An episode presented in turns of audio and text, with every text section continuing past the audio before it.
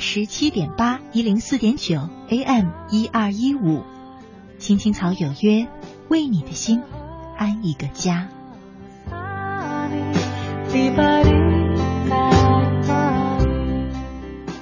收音机前的听众朋友们，草家的家人们，大家晚上好。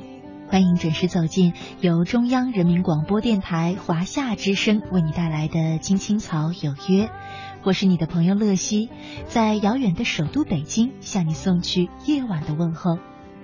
你在他乡还好吗？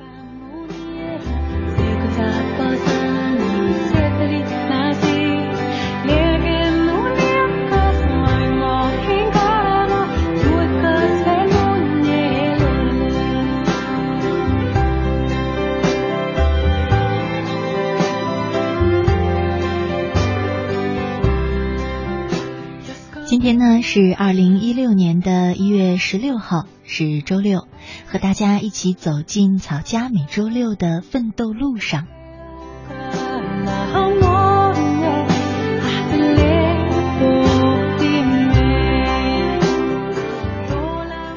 前几天在节目中读到林清玄的一篇文章，里面说到一句话：什么是浪漫呢？浪漫就是浪费时间慢慢走。这句话呢，在节目播出之后，引发了很多朋友的感触。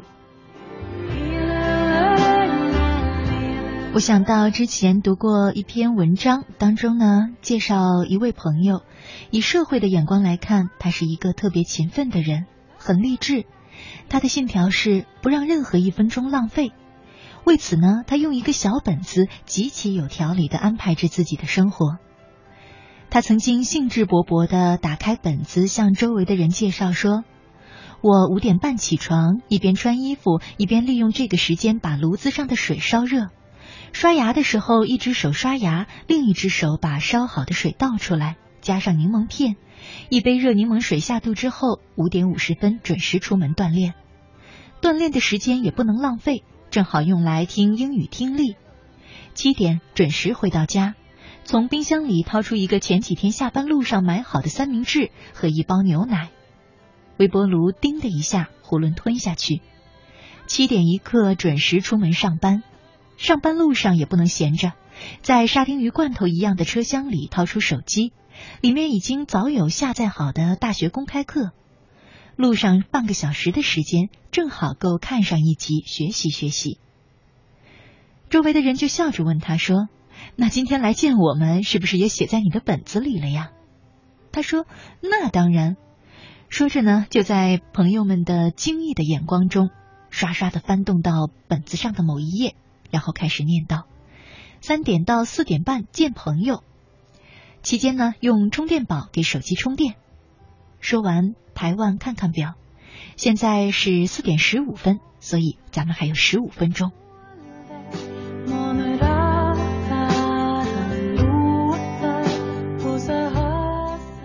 不得不承认呢，其实很少有人有这样超人的毅力和执行力，而这给他带来的成绩也是斐然的。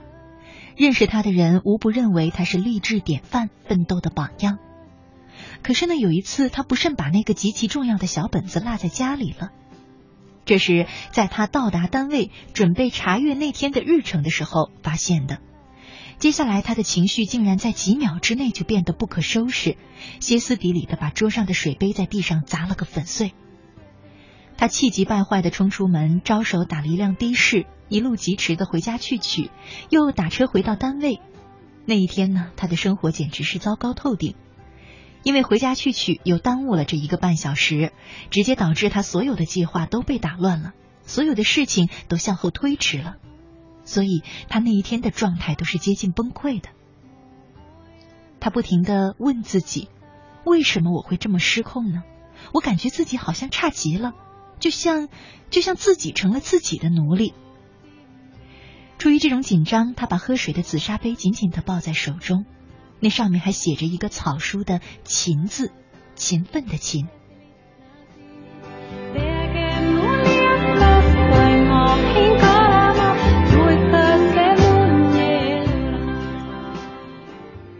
不知道听了这位朋友的故事，收音机前的你有一种什么样的感受？我在讲他的故事的时候啊，就有一种焦虑的感觉。奋斗的路上，我们从小到大接受的教育就是勤奋刻苦，一份光阴一份一寸金嘛。嗯，这没有错，但我们很多人只会跑步，到后来却忘了怎么散步。尤其是那种对自我要求极为严格的人，每天就像是一只陀螺，抽得自己滴溜溜的转，看起来很忙，非常充实，可是内心呢却经历着巨大的焦虑，而且抱着那种很功利的心态去生活。这种功利，我想并不能说是贬义词，而是说是一种处处要把奋斗、要把成功都量化的一个心态。事实上啊，在很多。外界看来非常优秀的人那里，散步都是不容易的事儿。他们很多人一旦没有具体的成就感，没有及时达成什么目标，就会常常陷入痛苦和受挫的情绪当中。我们在奋斗的路上奔跑，可是也不要忘了偶尔要停下来散散步。有一篇文章是这么讲的：慢慢走，欣赏啊。里面说。阿尔卑斯山谷中有一条大汽车路，两旁景物极美。路上插着一个标语，劝告游人说：“慢慢走，欣赏啊。”许多人在这车如流水马如龙的世界过活，恰如在那阿尔卑斯山谷中乘汽车兜风，匆匆忙忙的疾驰而过，无暇一回首流连风景。于是，这丰富华丽的世界就变成了一个了无生趣的囚牢。想一想，这是一件多么让人惋惜的事儿。可能学的有趣味，就是我们说的那种欣赏吧。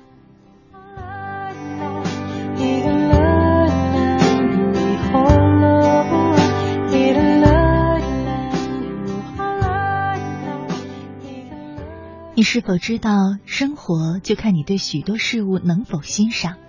欣赏也就是无所为为无所为而为的玩所，在欣赏时呢，人和神仙一样的自由，一样的有福。比如生活中那些最平凡的风景，你有没有欣赏到呢？接下来的时间，我就和大家分享一篇很短的文章，叫做《最美丽的云》。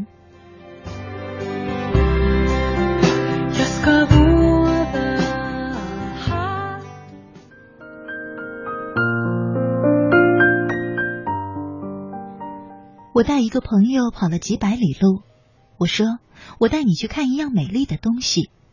我们到了种满马鞍藤的海岸，我说到了，我带你来看看南台湾的云。可是他甚至无法在海岸上坐十分钟。他说云有什么好看的呢？然后就开始催促我离开。我们跑到小镇上唯一的咖啡厅，过了一个无聊的午后。喝着劣质的咖啡，我的心里想的都是海岸上奔跑的白云。我想，下次要看云，最好还是独自到海边。这是我年轻时代的一段往事了。越近中年，越让我知道，在这苦乐人间，我们容易找到一起享用金钱的朋友，但想找到能一起喝咖啡的朋友，已经难了。想找到能坐下一个下午共同享受白云的朋友，就更难了。有时候在黄昏的海边看海鸥姿势优雅的飞过，很容易忘记它们的飞行是为了觅食，因为在我们的想象里，觅食是一种紧张的行为，应该是匆忙而又混乱的。静静看海鸥划过晚霞。我感觉他们是像我们一样来欣赏日落的，或许是以一种澄明宁静的心态谛听海潮的声音，让海浪一波一波的冲刷新的礁石。当我看到海鸥脸翅用极快的速度飞入海，然后从海中捞起一条鱼的时候，我惊呆了。原来它不只是在听潮，还在觅食。而且随时随意的留意着海面的动静，他的动作并未降低我对优雅的评价，反而深刻的启发了我。我们不可避免的要去生活，有时甚至要下海。不过，在紧张匆忙的生活里，可以让自己有比较优雅的姿势，或者在为生活奔波时，还可以提听到远方那心灵的潮声。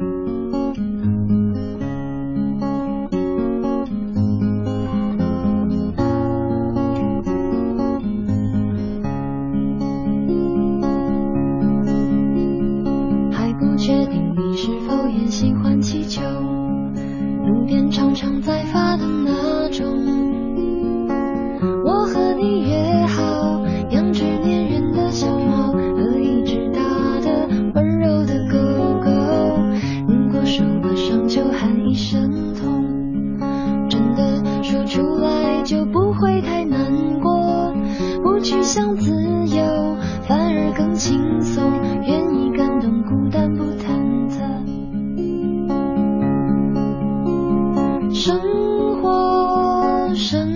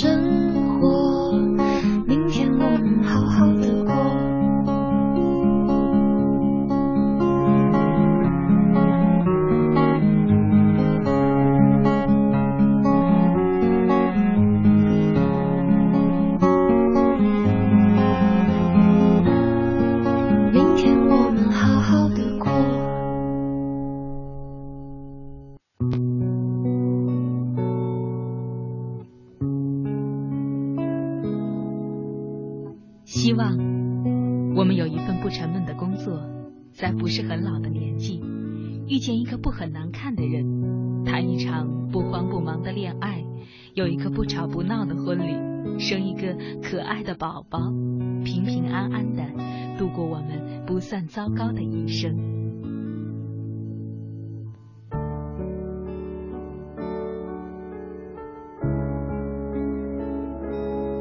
青青草有约陪伴你度过即使是平凡但却不平淡的一生。For the first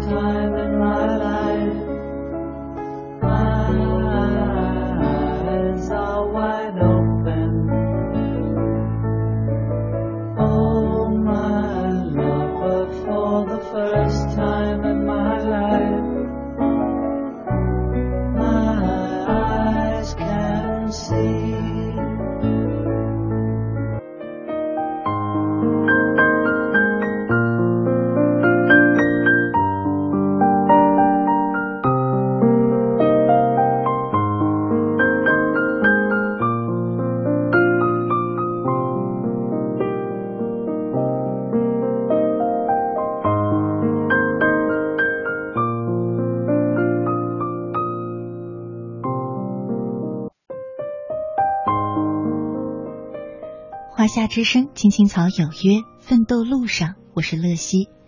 今晚和大家一块聊的话题是学会散步。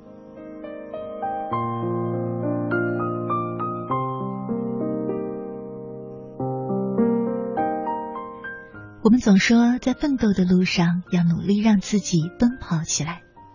事实上呢，很多人也就是这样做的。经常在搭地铁的时候，我会留意人们脸上的表情。我发现很多人的眉毛是拧着的。想起一本书上说，人可以掩饰自己的言语，但很难掩饰自己的表情。表情的细微变化，往往反映了一个人最真实的心理状态。拧着的眉毛下面，有这个社会深深的焦虑和急迫。急什么呢？因为我们一边跑，一边看着别人，害怕追不上别人。可是慢一点，真的会让我们更晚的到达终点吗？接下来呢，再和大家分享一个故事。只要不曾后退，慢一点又何妨？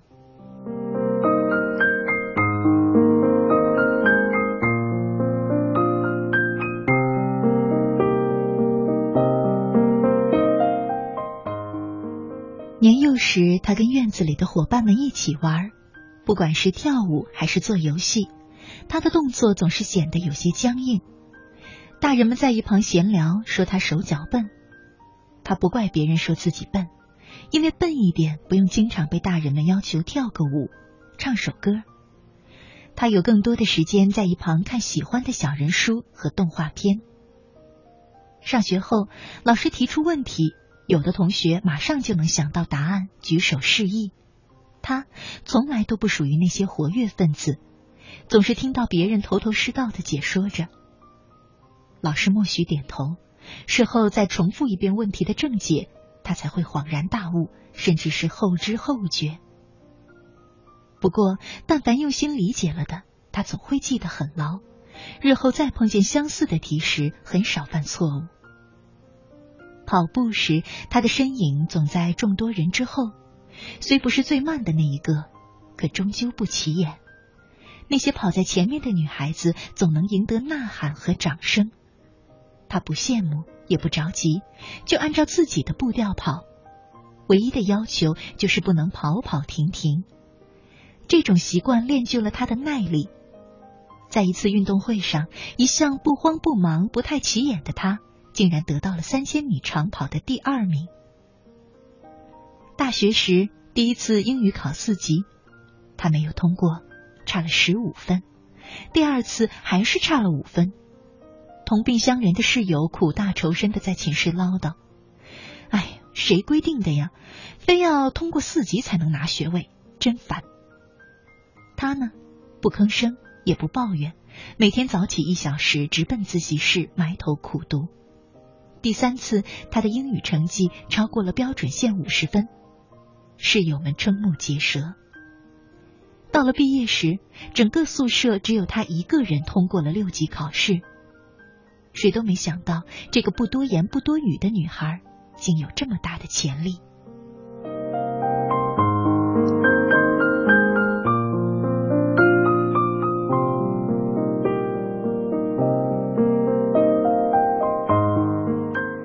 恋爱向来都是大学校园里的一道风景。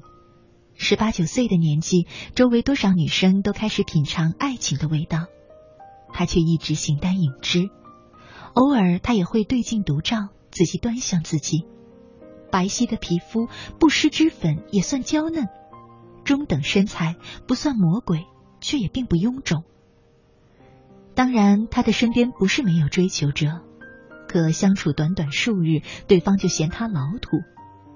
他知道，不是自己老土，只是跟不上对方的节奏。可能他们要的是于一夜之间就白头到老，而他要的却是一场慢悠悠、不慌不忙的爱情。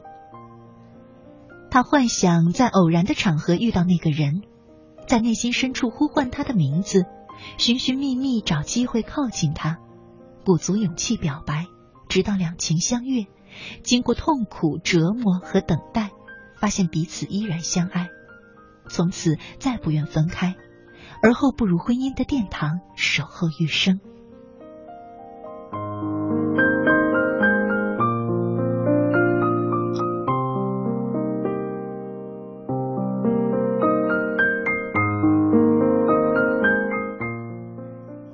要找工作了，许多人像无头的苍蝇一般东撞西撞，没有方向和目标，只想弄个差事敷衍了事，谋口饭吃。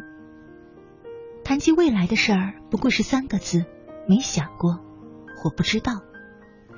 他也是城市里的漂泊者，要面临生活的压力，但他不急不躁，也不想随便去一家公司做自己不喜欢的事儿，与梦想渐行渐远。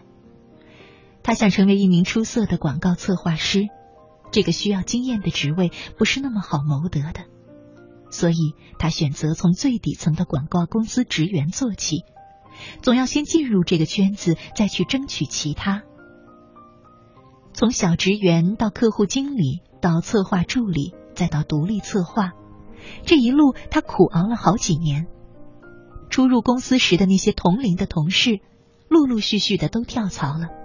有的嫌平台不够大，有的嫌工资不够高。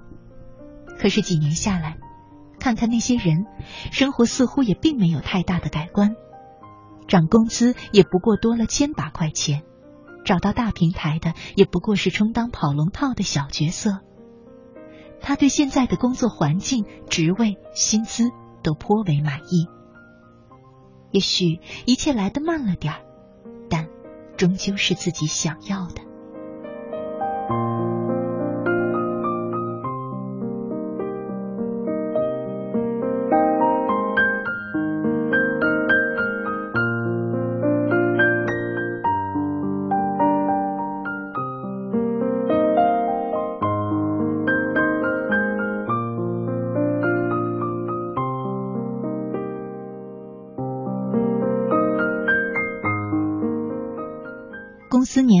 在 KTV 的包房，大家哄他唱歌，说这么久了压根儿没有听他唱过。他略带羞涩的唱了一首许茹芸的《慢热》。他唱的时候，包房里安静极了，只有背景音乐和他柔和的嗓音。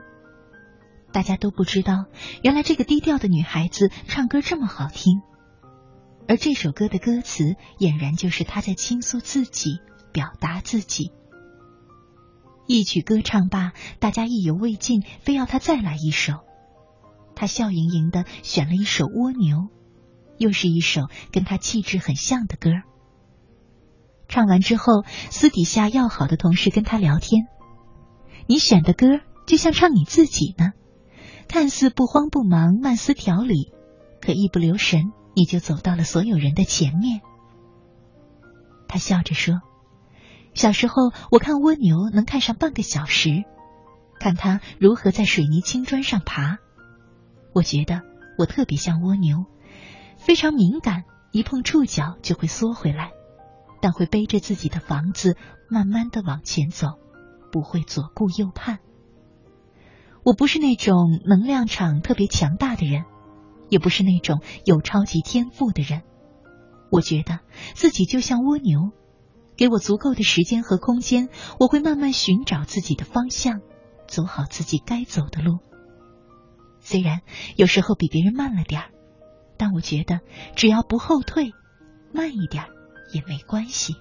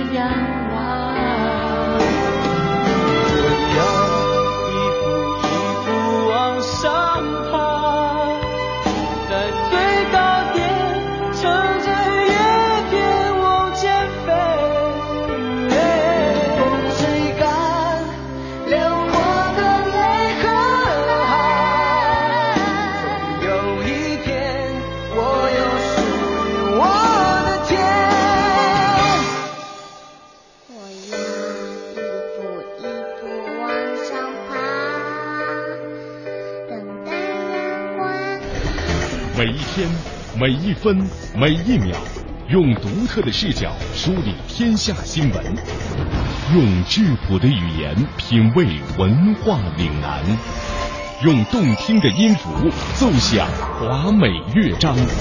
听新闻，品文化。这里是 FM 八十七点八，一零四点九，AM 一二一五，中央人民广播电台华夏之声。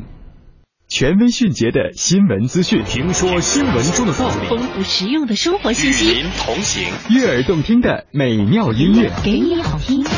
欢迎登录各大手机软件应用商店，搜索“华夏之声”或“香港之声您就可以下载到软件，实时收听，随时点播华夏之声、香港之声节目。”。华夏之声、香港之声手机 App 为您提供高质量的听觉享受。打造收听广播的完美体验。快点儿，急什么呀？早点去可以多玩会儿呀。好，咱们去哪个游乐场啊？去个离家近的吧。不，去最大最好玩的。都不对，咱们得去最正规、最安全的。哇，太漂亮啦！我要玩海盗船，还有过山车。宝贝，没到十四岁是不能坐过山车的。妈妈说的对。那我坐海盗船总行了吧？等会儿啊，我看看这里有没有安全合格证。行，去吧。宝贝儿，还记得爸爸教你的安全须知吗？记得，要听从工作人员指挥，不能把头、胳膊、腿伸到护栏外面。还有啊，千万别自己解开安全带。嗯，知道了。等一下，把你的帽子、钥匙都取下来，放妈妈这儿。真麻烦，我能去了吗？哎，别急啊，慢慢上。国家应急广播提醒您：安全乘坐游乐设施，谨防乐极生悲。您正在收听的是《青青草有约》，FM 八十七点八，华夏之声，欢迎您继续收听。有一个孩子独自在外打拼，有成功的喜悦，也有更多奋斗的艰辛。可是，一直以来，在前进的道路中，面对困难，他始终选择微笑，去坚强面对，因为在他的背后有一个温暖的家。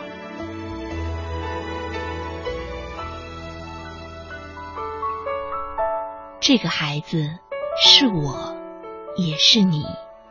青青草有约，更是我们心底的那个家。每晚十点，在这里，让我们卸下一天的烦扰，洗去心中的尘埃。明天，我们一起轻松启程。电话不停在吵，老板不停的闹，总逃不开工作表，做完了又来了，怎样也甩不掉。回家感觉真好，别管世俗纷扰，把一整天的面罩、忙和累的大脑都往热水里泡，让每一颗细胞忘掉烦恼。我的家就是我的城堡，每一砖一瓦用爱创造，家里人的微笑是我的财宝。能回家才知道自己真的重要，双手能为家人而粗糙，而，多么荣耀，那么骄傲。你为我把饭烧，我为你打扫，我回家的感觉实在真的太好。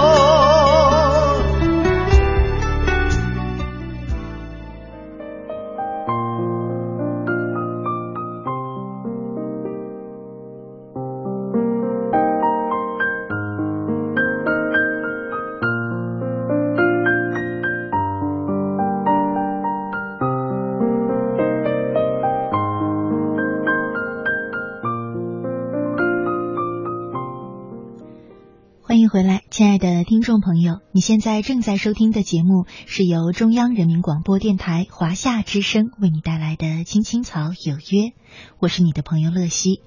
今晚呢是周六，和大家一起走进的是草家每周六的奋斗路上。我们正在聊的话题是要学会散步。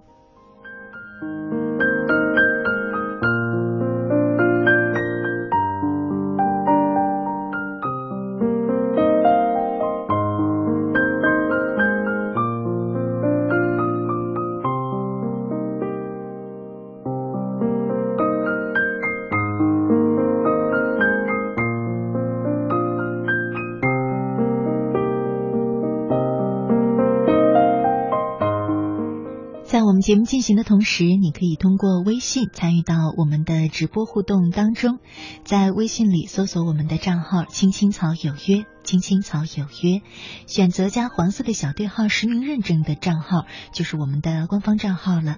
加关注之后呢，你就可以直接留言给我。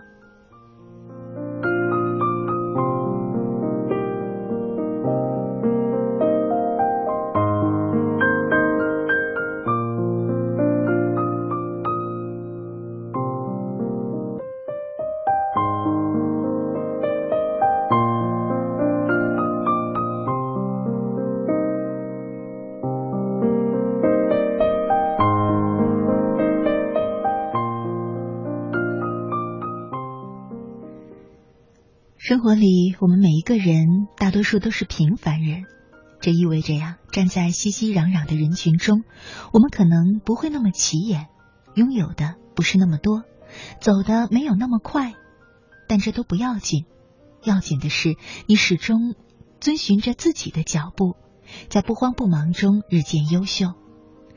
当别人从身边赶超你的时候，记得提醒自己，只要不曾后退。慢一点也无妨，只要你一直向前走，总有一天能抵达你想去的地方。当然，我们也必须承认，在这个你追我赶的年代，焦急、焦虑是很容易产生的。接下来呢，我也和大家分享两个故事，这两个故事都尝试着对焦虑的深层次原因做出解释，还介绍了一些具体的解决方法。我们一块儿来听听看。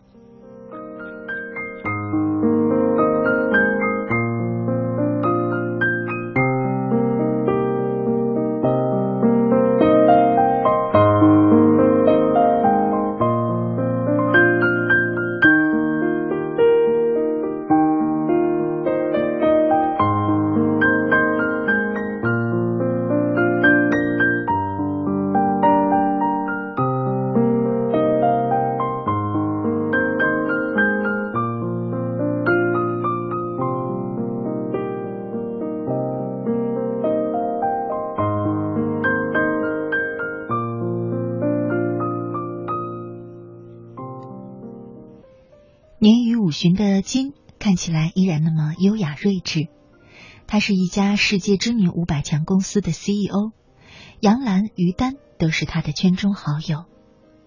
人所不知的是，金曾经陷入过人生的最低谷，甚至濒临崩溃，想到自杀。一直以来，她都是女强人，甚至女超人的形象，尽力去证明自己的优秀。曾经有一天，她边开车边想。自己还有很多事要忙呢。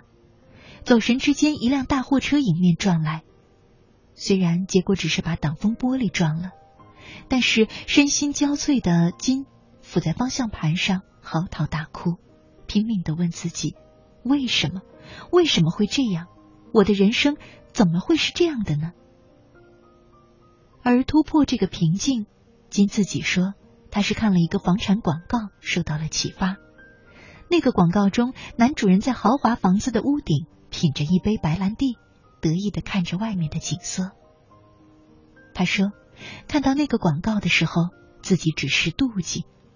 后来，当他在一个挥汗如雨加班的夜晚，看到自己手头还有那么多的工作没有完成，就突然想到了那则广告，然后下定决心要排出时间去旅行。于是，风风火火的安排了两个星期的时间和先生去欧洲。”在欧洲的那段日子，今第一次关了自己的手机，这很要让人羡慕。后来就不断有人来问他：“你是如何管理时间的呢？”他非常简单明了的回答说：“只要你下定决心，没有做不了的事儿。真的决定要闲晃就闲晃，决定要专注就专注，只要愿意去做，就专心的朝那个方向去做，时间就变得够用了。”有时候，新的生活简单的就像一个开关，只要你下定决心按了，开关就开了。关键是你是否下得定决心。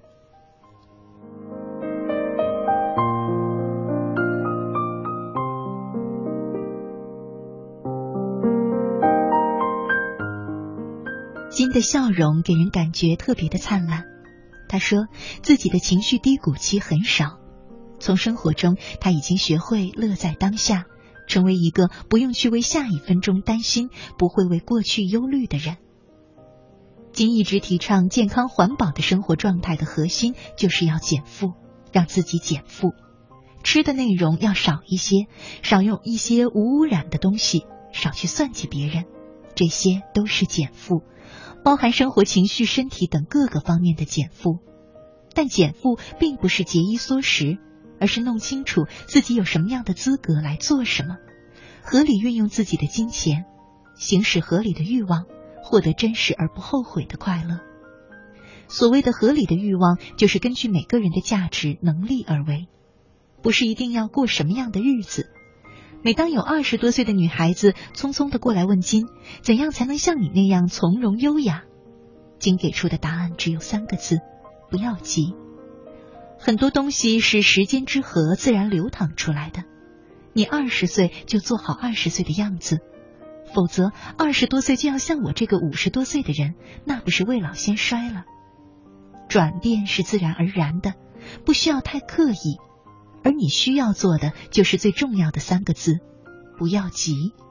跑得太快，你会看不清楚生命给你的所有馈赠。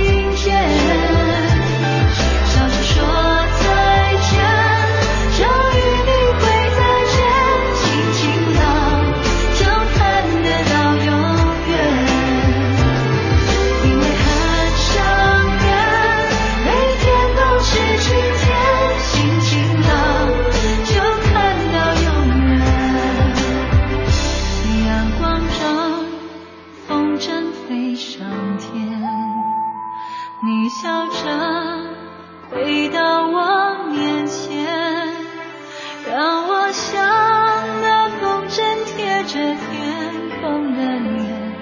让来世今生不断的线。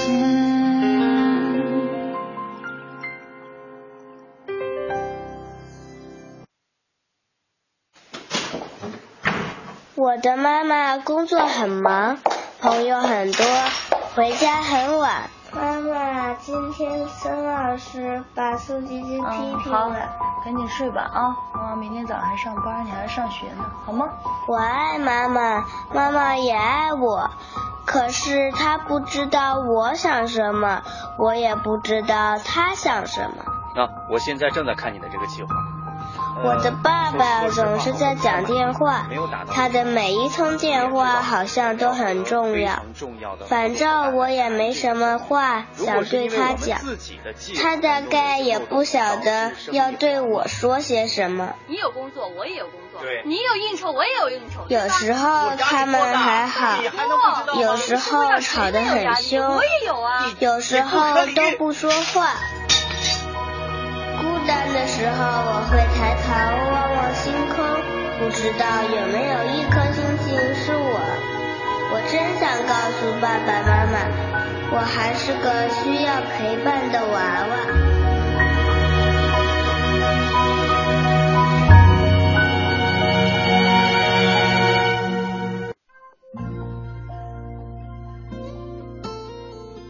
许多年以来都是这样一个人默默的走，不知起点，不问终点，没有可以停留的驿站。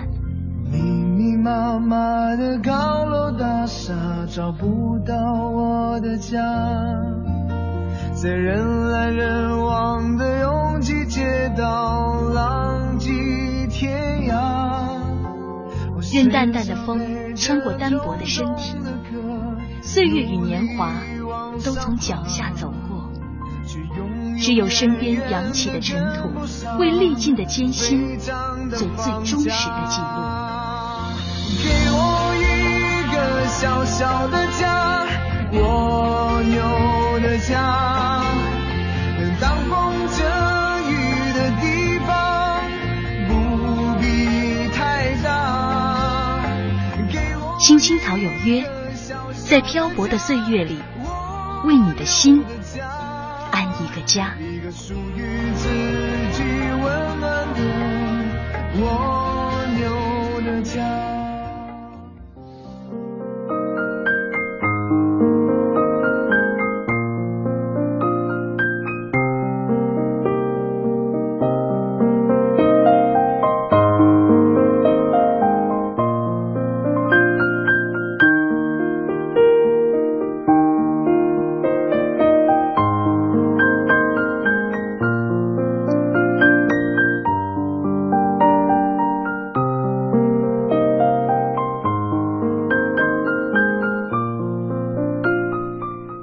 夏之声，青青草有约，奋斗路上，我是乐西。节目最后呢，再和大家分享一篇文章，在追求的过程中变得更温柔。台湾有一家很有名的诊所，叫焦虑诊所，来看病的人络绎不绝。他们有着同样的特征：精神紧张，眉毛紧锁，异常忙碌，恨不得到哪儿都是一路小跑，电话整天响个不停。神奇的是，当这些人走出焦虑诊所的时候，都带着全然不同的舒展的面容。诊所的主治医师是一位非常传奇的女性，从美国学习了心理学之后，回台湾做了十一年的心理医生，在业界享有盛誉，被请到很多家电台做节目。她还是一位兼职作家，每年都会一个人到世界的某个地方旅行。他写的旅游日记也一直在书店的畅销榜上高居不下。有一次，一位记者采访他：“请问，焦虑诊所究竟有什么神奇的疗法？为什么这些人花很多钱到大医院去看焦虑症，回来之后吃很多安眠药依然睡不着？可是到了焦虑诊所都奇迹般的好了呢？”这位女医生笑了，她说。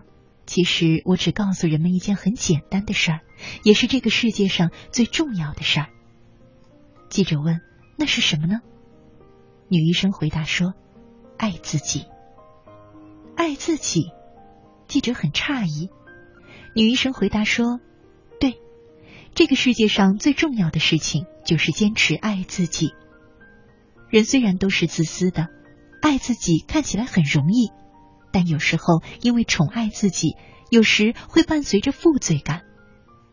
我曾经是个对自己极为刻薄的人，青涩的青春期，记忆中只有暗恋别人的痛苦，对象从国文老师到隔壁学校的男生不一而足。好容易念了大学，虽然李李在校剧演讲比赛中拿到金牌，还依然总是揣着讨好别人的笑脸。一直到我成为医院里的心理辅导师，本该是指导别人心理健康的我，面对病人和家属崇拜的眼神，内心深处脆弱的总是以旁人的评价来决定我的喜忧。这种感觉让我一直不够快乐，所以才下定决心去改变，去爱自己。记得有一次，我看到一个名牌店在打折，就走了进去，却遭到骄傲店员的羞辱。因为当时在穿衣服的时候，我是极其怯懦的，所以那个店员才会那么傲慢。从那家商店走出来之后，我一路亏着回到哭着回到了住所，整夜失眠。从那之后，我下定决心不再容许自己看别人的眼色行事。不再容许自己因为别人的快乐强迫自己做任何事情。我想，这是我处世哲学的大转折。那是由内而外的一种态度，是一种沛然莫之能御的力量。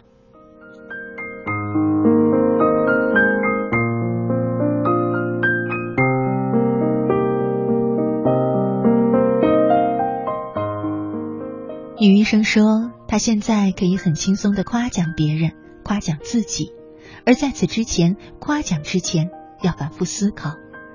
他介绍了一个说服自己的方法：拿出一张白纸，每天更新写自己的优点，不断的告诉自己，不断重复的去看自己写出来的，每天重复去看自己的优点，每天接纳自己。